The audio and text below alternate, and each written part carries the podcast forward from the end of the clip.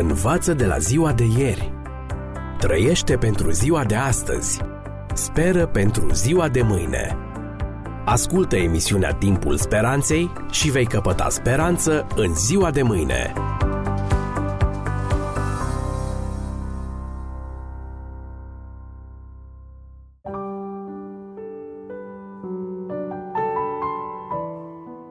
Dragi prieteni, vă salut la o nouă ediție a emisiunii Timpul Speranței în care analizăm pildele spuse de Mântuitorul Lumii.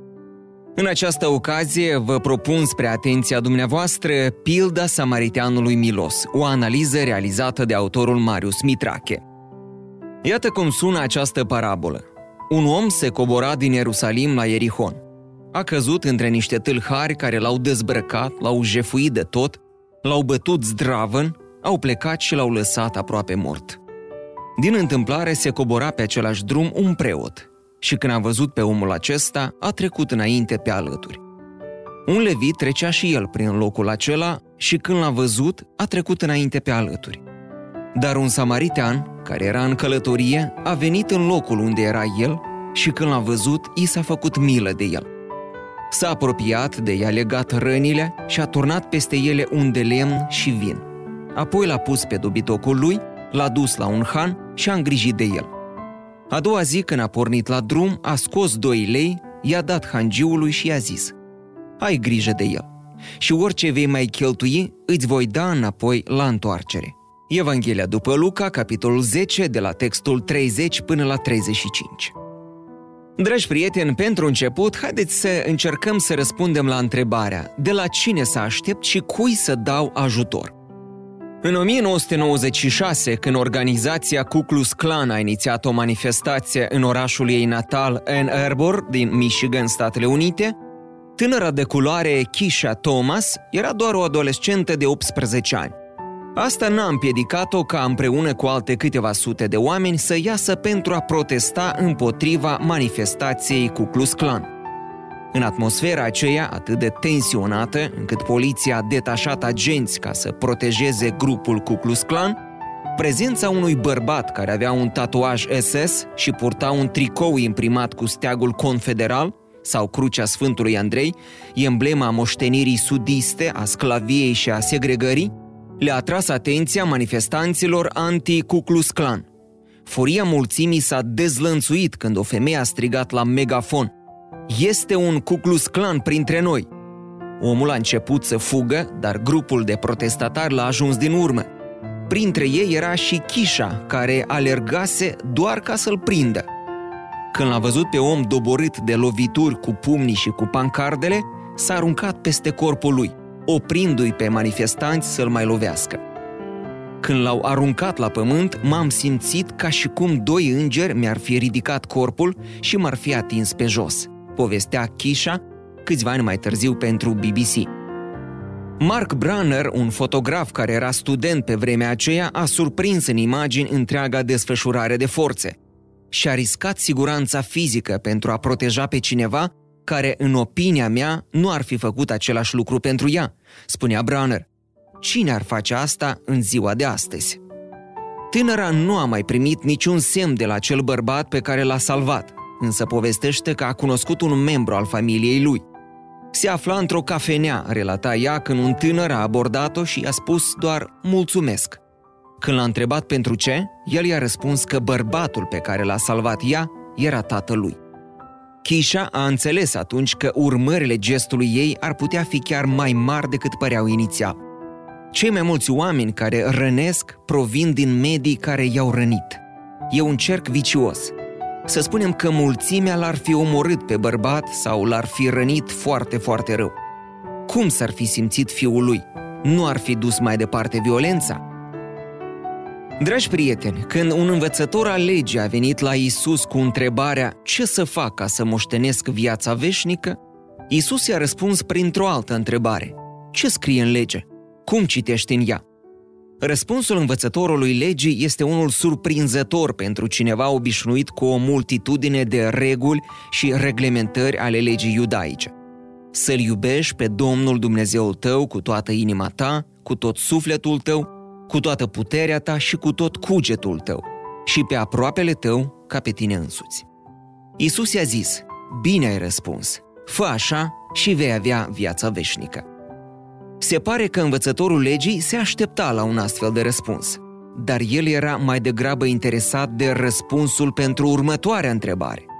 Și cine este aproapele meu?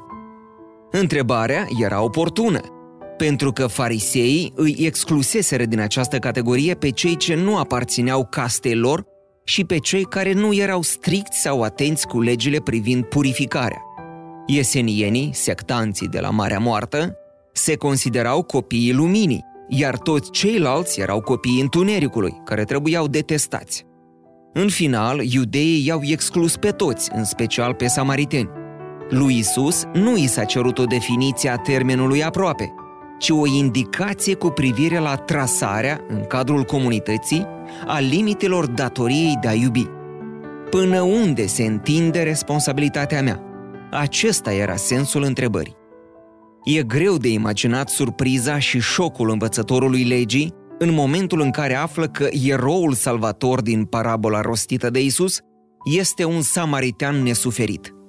De ce a ales Isus un samaritean să fie cel care și-a riscat viața pentru a se îngriji de rănile călătorului iudeu?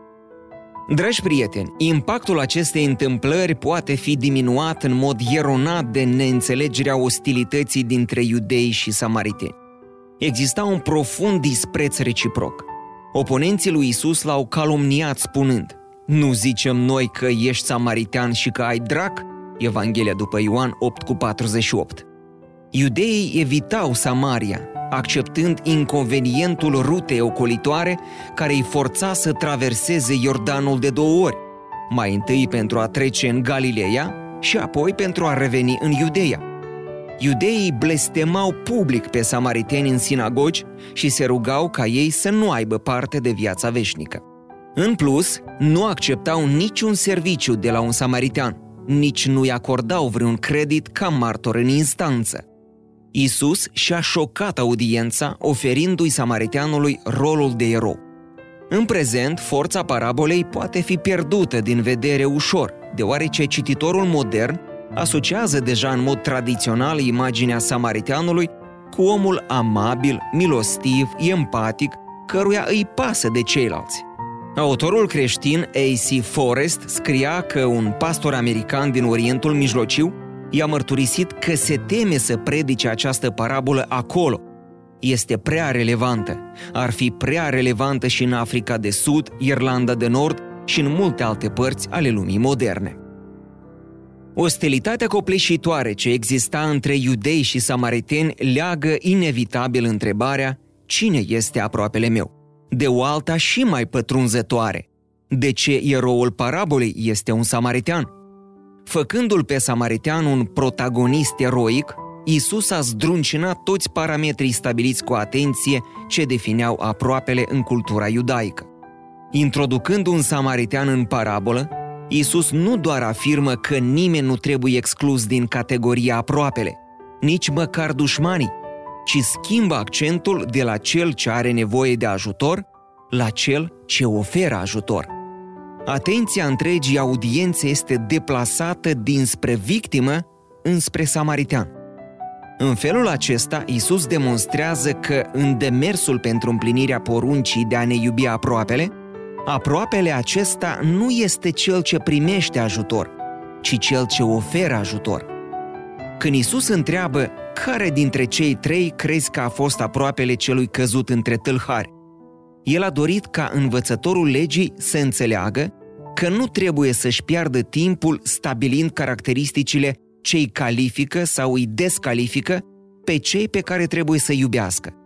Problema de fond nu este cine trebuie să fie iubit, sau cine este aproapele meu, ci mai degrabă ce înseamnă pentru mine să iubesc, ce înseamnă pentru mine să fiu aproapele cuiva. Aproapele, după definiția lui Dumnezeu, nu stabilește granițe pentru definirea aproapelui. Încercarea de a delimita înțelesul conceptului de aproape, abordându-l ca pe un obiect, duce la slăbirea înțelesului dragostei.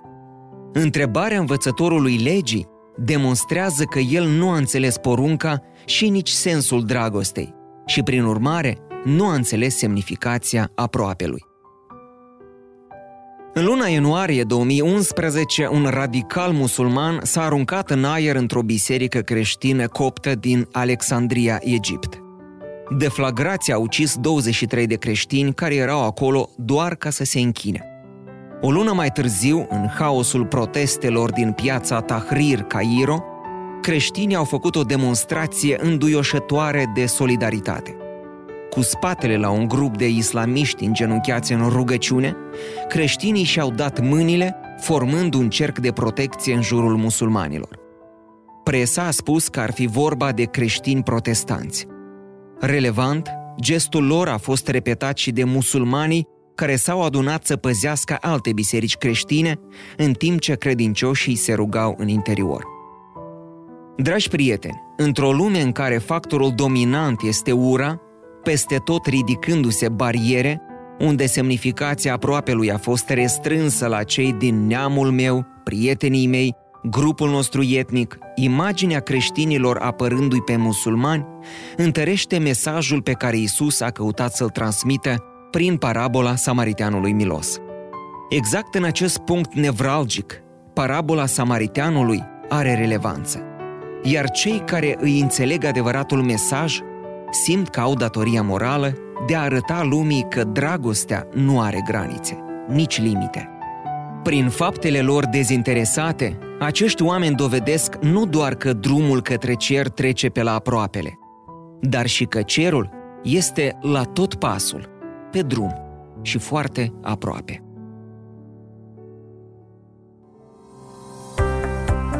Învață de la ziua de ieri. Trăiește pentru ziua de astăzi. Speră pentru ziua de mâine. Ascultă emisiunea Timpul Speranței și vei căpăta speranță în ziua de mâine.